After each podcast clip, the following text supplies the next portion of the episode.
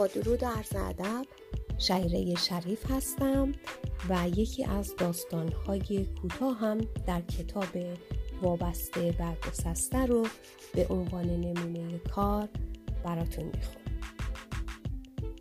کتاب وابسته و گسسته توسط نشر آفتاب منتشر شده و علاقمندان می‌تونن با ارسال ایمیل به نشر آفتاب خواهان کتاب باشن.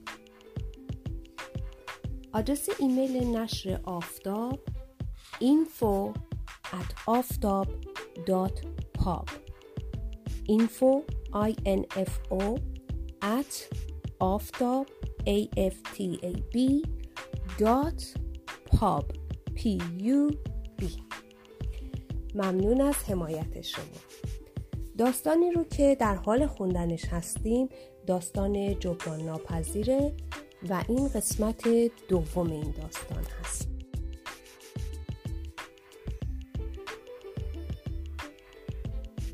حمید با لبخند گفت پس مبارکه. و راه افتاد تا با او بر صحبت کنه. فهیمه را در آغوش کشیدم و صورتش را غرق بوسه کردم. تا به حال هیچ کسی به اندازه تو به من خوبی نکرده. تو یه فرشته ای بس بابا خفم کردی. فهیم خود را از آغوش تنگ من بیرون کشید و روسریش را محکم کرد. صدای خنده ما در فضای خالی ساختمان میپیچید. در راه بازگشت مشتاقانه منتظر بودم تا خبر را به مامان و بابا بدهم. ولی هنوز نیمی از راه را نرفته بودیم که ایدهی مثل برق از ذهنم گذشت. صدای رد که به دنبال برق از راه رسید هیجان و ترسی غریب را هم به دنبال داشت. ماشین جلویی که ناگهان جهت حرکتش را عوض کرد و به قصد سبقت و بدون رعایت فاصله مناسب ناگهان به چپ پیچید با ماشین دیگری تصادف کرد. فهیمه به عقب برگشت و گفت دیدی چیکار کرد؟ سرم را به علامت تایید تکان دادم. فهیمه کمی دقیق تر به صورتم نگاه کرد چی شده؟ نکنه تصادف ترسوندت نه تو فکر بودم چه فکری؟ فکر خونه؟ آره داشتم فکر می‌کردم می‌تونیم از فضای اتاق استفاده بهینه ببریم دقیقه مکس کردم تا افکارم را مرتب کنم اصلا این خیاط خونه که می‌خوای باز کنی خب بیارش تو اتاق خالی یه تخت باشه برای من کافیه. یعنی میگی اتاق به اون کوچکی هم اتاق تو باشه و هم کارگاه؟ سرم را تکان دادم. فهیمه کمی فکر کرد و گفت گمان نکنم عملی باشه. آخه جا نمیمونه برات. نه نه نگران جای من نباش. راستش نمی‌خوام خیلی درگیر کار خیاطی بشم. درآمد حمید آقا کافیه. به هر حال بهش فکر کن. نباید به خاطر من از برنامه هات عقب بمونی. آن شب کلی با آب و تاب از برنامه های آینده برای مامان و بابا گفتم. اگرچه در ابتدا آنها کمی از اینکه من و فهیمه قرار بود تنها تو خونه زندگی کنیم نگران بودند ولی کم کم قبول کردند و قرار شد تا برنامه بگذاریم و با مامان و بابا به خانه سری بزنیم. روز بعد که با فهیمه صحبت می کردم تصمیمش را گرفته بود. قرار شد از من اجاره نگیرند در عوض اتاق من خیاطخانه هم باشد. فهیمه می گفت زیاد کار نمی کنم همینقدر که سرم بند باشد کافی است. خیلی خوشحال بودم و باورم نمی‌شد که دنیا اینجوری با من سر لطف آمده بود. با مامان و بابا برای دیدن خانه رفتیم. مادرم از دیدن اتاقی که هم قرار بود اتاق من باشه و هم خیاط خونه تعجب کرد. کوچک نیست؟ چجوری هم تو تو این اتاق زندگی می‌کنی و هم میشه اتاق کار؟ و کجا میخوابی؟ اون که موردی نیست این گوشه اتاق میشه اتاق خوابم بقیه هم اتاق کار مامان دستش رو روی شقیقش گذاشت و گفت و جا برای پارچه های دوخته و ندوخته و چرخ و خیاطی و اتو و خب برای شروع که خوبه مامانم دستم رو کشید و مرا به گوشه اتاق برد. چرا تو خونه خودمون نمیمونی؟ از اینجا که خیلی بهتره. اتاق خودتو هم داری. نه مامان. فهیمه برای اینکه تنها نباشه داره به من اتاق میده. اینجوری برای هر دومون بهتر. تا چند هفته تمام صحبت ها در منزل ما پیرامون نقشه من برای زندگی آیندهم بود. وسایلم را که از خانه ناصر آورده بودیم و در زیرزمین خانه امویم جای داشت بیرون آوردم تکه های بزرگ مثل یخچال و اجاق گاز که به درد خانه جدید نمی‌خورد را برای فروش به یک فروشگاه دست دوم فروشی بردیم. چند قلم وسایل آشپزخانه و میز کوچک دو نفره با سندلی هایش را هم به کمک فرامرز به اتاق جدیدم بردم. حالا کم کم اتاق شکل خانه را گرفته بود. یک گوشه اتاق پرده نصب کردیم و بدین ترتیب اتاق خوابم از بقیه قسمت های اتاق جدا شد. میز و دو صندلی کوچک نزدیک در اتاق چرخیاتی فهیمه هم روی میز و جالباسی ریلی نزدیک پنجره قرار گرفت.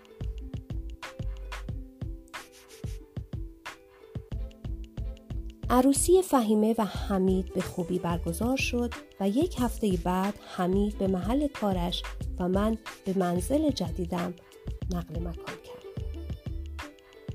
شب اول غذایی را که مادر فهیمه فرستاده بود خوردیم. امشب ظرفا رو من میشورم چون تو تازه عروسی ولی عادت نکنی ها چون از هفته بعد کارا رو باید تقسیم کنی نگران نباش. خودم همه کارا رو می‌کنم. تو برو استراحت کن. شب به خیر گفت. از اتاقم بیرون رفت و به رسیدگی به ظرفها مشغول شد. من هم در کمال خستگی پردهی که حد فاصل اتاق نشیمن و اتاق خواب بود را کنار زدم و رخت خوابم را وسط اتاق پهن کردم. با خودم گفتم چرا که نه؟ هنوز کار خیاطی راه نیفتاده. آن شب زیباترین شب زندگیم بود توی رخت خواب دراز کشیدم و به مقایسه هزینه که برای جشن عروسی با ناصر متحمل شده بودیم با هزینه اسباب کشی به خانه فهیمه پرداختم اگر می‌شد به تنهایی و با وجود حداقل داشته ها چنین شاد و مستقل بود آیا اصلا نیازی به داشتن همسر بود؟ فردا صبح فهیمه برای صبحانه صدایم کرد. باورم نمی‌شد تا ساعت ده خوابیده باشم. فهیمه نان تازه گرفته بود و چای را هم دم کرده بود. اصلا متوجه آمد و رفتش نشده بودم. کلی در مورد برنامه های خیاطی صحبت کردیم.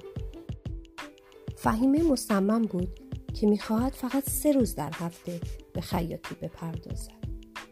حالا باید دنبال مشتری میگشت. هنوز وسایل صبحانه جمع نشده بود که مامان و بابا آمدن. مامان قابلمه غذا همراه آورده بود تا برای ظهر راحت باشیم. مادر فهیمه هم برای شب غذایی همراه نادر برادر فهیمه فرستاد. این بهترین موقعیتی که خیاطی رو شروع کنیم چون اینطور که معلومه تا مدتی هیچ نیازی نیست به فکر غذا پختن باشیم. فهیمه با گفتن این حرف زیباترین لبخندش را تحویلم داد. اولین مشتری فهیمه مامان بود که فردای آن روز با پارچه کرب قهوه‌ای از راه رسید و خیلی رسمی سفارش یک پیراهن را داد. فهیمه نمی‌خواست از مامان پولی در قبال کار دریافت کنه و مرتب می‌گفت شما مثل مادر من هستین. ولی در نهایت مادرم به اصرار برنده شد. گفت که می‌خواهد دشت اول خیاطخانه از او باشد. دستش آمد دارد و برای شگونش هم که شده باید هزینه دوخت پیراهن را بپردازد. خلاصه اولین مشتری راضی از خیاط خونه بیرون رفت خواهر حمید مشتری دوم بود که برای مجلس عقدی که دعوت داشت از فهیمه خواست تا برایش لباس بدوزد مدل دلخواهش که به پارچه ابریشمی او بخورد توی ژورنال ها پیدا نشد. به پیشنهاد من دو سه مدل را با هم قاطی کردیم. یقه و جیب را از یک مدل دامن از مدل دیگر و آستین ها را از لباس سوم انتخاب کرد فهیمه و خواهر حمید از پیشنهاد ترکیبی من خوششان آمد این گونه دومین لباس دخت فهیمه هم درست شد. دو نفر هم در طی چند روز بعد به ما مراجعه کردند و همان مدل لباس را سفارش دادند. کمی بعد آنقدر سر فهیم شروع شد که خیلی ها را به خصوص اگر عجله داشتن رد می‌کرد. چون به قول خودش نمی‌خواست برای کار زیاد از خیاطی زده شود. دیگر تمام اتاق من پر از وسایل خیاطی شده بود. حتی فضایی که برای خوابم گذاشته بودم هم تبدیل به اتاق پروف شد. در این مدت دو بار حمید مرخصی گرفت. من هم در مدتی که او کرج بود در خانه پدرم به سر می بردم. هر دو بار که به خانه پدری برگشتم شب اول از اینکه از خانه پدر و مادرم رفته بودم پشیمان بودم. ولی وقتی بعد از یک هفته برمیگشتم از بابت استقلال خود خیلی خوشحال بودم و انگار می‌خواستم پر در بیاورم به فهیمه کمک می‌کردم. کوک پارچه ها اکثرا با من بود گاهی هم اندازگیری مشتری ها و راه انداختن کارهایی از قبیل رسیدن به بدهی و قسط پرداختی مشتری ها با من بود. خیلی زود اسم و رسمی پیدا کردیم و خیاطی با استقبال خوبی روبرو شد. انتخاب مدل با پیشنهاد تغییراتی در مدل انتخابی مشتری ها برای آنکه در نهایت مناسب ترین مدل با توجه به قد و هیکل آنها دوخته شود کاری بود که اگرچه در ابتدا تفننی انجام می‌دادم ولی بعدها از عواملی شد که مشتری ها روی آن تاکید داشتند. کم کم در برش و دوختم زیر نظر فهیمه ورزیده شدم. هنوز طبق قرار قبلی فقط سه روز اول هفته خیاطی داشتیم روزهایی که خیاطی تعطیل بود همه وسایل را روی میز میگذاشتم روی آنها را با ملافه سفیدی می پوشاندم و در بین آنها زندگی می کردم. یک روز که هنوز توی رخت خواب دراز کشیده بودم فهیمه در زد و با جعبه شیرینی وارد شد. نمی‌دانم چطور شاید از حالت عجیب چشمانش ولی حد زدم قضیه از چقدر است. در رخت خواب نشستم و پرسیدم خبریه؟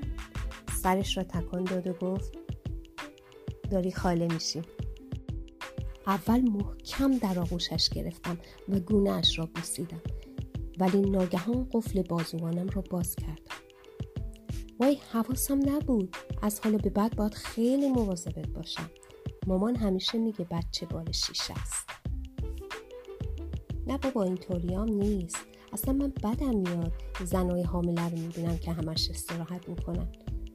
من که می‌خوام تا همون ماه نهم خیاطی کنم. و نذارم این حاملگی برنامه زندگیمو به هم بریزه. البته دو هفته بعد حالت تهوع فهیمه به قدری شدید شد که خیاطی که هیچ زندگی هم عملا تعطیل شد. سفارش جدید نگرفتیم و کارهایی که در دست داشتیم را باید به تنهایی تمام می‌کردم. غیر از پیراهن دکلتهی که دو بار مجبور شدم بشکافم و از اول بدوزم تا درست و تن وایسته بقیه کارا بی درد سر تحویل داده شد. فهیمه به خانه مادرش نقل مکان کرد.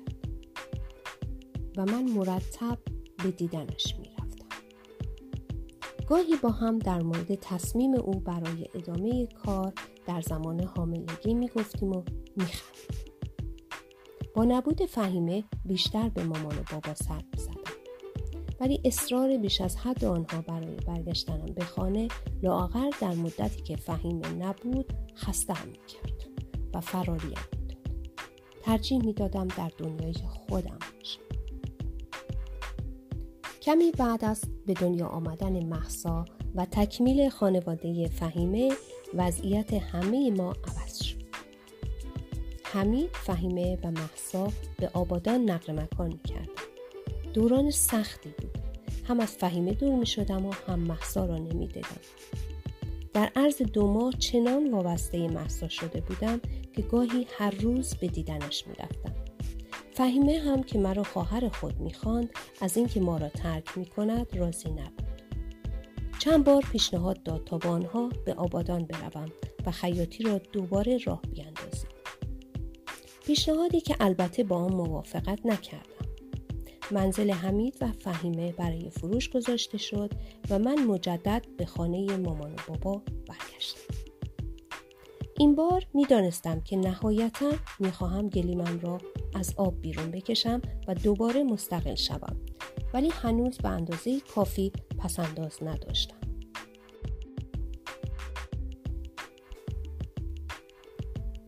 با بازگشت دوباره من به خانه پدری پای خواستگارهای عجیب و غریبم هم مجدد به خانه ما باز شد. باز هم اصرار خانواده برای تن دادن به ازدواج. آقایی از همون ابتدا عنوان کرد که علاقه به اینکه همسر آینده او کار کند ندارد و باید قول بدهم که خانه دار باشم. البته با صد رحمت به او که از ابتدا رنگ اصلی خود را نشان داد و مثل همسر الهام نبود که ابتدا مشکلی با شاغل بودن دختر خالم نداشت ولی بعد از ازدواج گفت که زن باید فقط در خانه بنشیند و بچه دار وقتی صحبت از چنین افرادی می‌شد تا مدتها مادرم هم به پذیرش خواستگار علاقه نشان نمی‌داد. ولی باز بعد از مدتی دوباره همه چیز از یادش می‌رفت. مادر بالاخره می‌خوای وقتی ما از دنیا رفتیم کسی رو داشته باشی تا بهش تکیه کنی یا نه بعد از 22 ماه طلایی که در منزل فهیمه و حمید مستقل زندگی کرده بودم دوباره برگشتم به بعض و اوضاع اولیه مشکل بود چند بار برای دیدن آپارتمان رفتم ولی هیچ کدام از آنها حتی به گرد اتاق نقلی که در خانه فهیمه داشتم هم نمی رسید. تازه از نظر مالی هم سنگین بود. بالاخره یک روز که عصبانی از بنگاه معاملات برگشتم با خودم خلوت کردم و به طور جدی به آیندهام فکر کردم. عکس چند نمونه از تراحی های خودم را برداشتم و به سراغ شکوه خانم یکی از اقوام دورمان رفتم. از دیدن طرح لباس ها به وجد آمد و گفت همیشه می‌دانسته که از قدرت خلاقیت خوبی برخوردارم. موقعیتم را برایش شرح دادم. پیشنهاد کردم که از من به عنوان یکی از مربیان طراحی در آموزشکدهاش استفاده کند. تعداد شاگردان او چندان زیاد نبود و نیاز به مربی کمکی نداشت و علاوه برای آموزش دیگران نیاز به مدرک داشتم. ولی گفت به یکی از دوستانش که طراحی لباس صحنه انجام می دهد سفارش مرا می کند. طولی نکشید که از طرف شرکت طراحی برزین دعوت به مصاحبه شد. در قسمت تئوری و مرحله اول موفق بودم. برای مرحله دوم گزینش امتحان عملی رو باید پشت سر میگذاشتم. از من خواسته شد که لباس یک روباه را درست کنم. کار با پارچه خاص و زخیمی که باید لباس روباه را از آن در می آوردم آسان نبود. چرخ خیاطی سنتی هم که با آن کار می کردم با آنچه تا به حال دیده بودم فرق داشت. به هر حال در مدتی که باید لباس روباه آماده می شد به انجام این امر نائل آمد و قرار شد از هفته بعد به کار مشغول شوم. در راه برگشت به منزل جعبه شیرینی و کتابی از کتاب فروشی در مورد لباس های نمایش تهیه کردم. به محض ورودم صدای مادرم را از اتاق شنیدم. شیری یا روباه بی اختیار یاد لباس روباهی که درست کرده بودم افتادم. با لبخند و شیرینی به دست وارد اتاق شدم. دوباره زندگی در مسیر درست قرار گرفت. مشغول به کار شدم. آپارتمانی که متعلق به یکی از کارگردان ها بود در نزدیکی های شرکت اجاره کردم. خانه بزرگ وسایل خانه تکمیل و شیک بود به علاوه تخفیفی کلی هم در اجاره گرفتم چرا که صاحب خانه برای مدتی به آمریکا می‌رفت و فقط می‌خواست خانهاش خالی نباشد گمانم بیشتر از اینکه به فکر منزلش باشد نگران نامه هایی بود که در مدت غیبتش به خانه می آمد. از من قول گرفت تا همه آنها را به آدرس او در آمریکا بفرستم و چند بار هم تاکید کرد که آپارتمانش را مهمان سرا نکنم و مواظب وسایلش باشم حال دوباره خانهدار شده بودم. آن هم چه خانه ای البته خیلی دنبال تشریفات نبودم و از همان اول کلی از وسایل را به انباری انتقال دادم. اینطوری سالمتر میماندم و خیال من هم راحت تر بود. پایان قسمت دوم.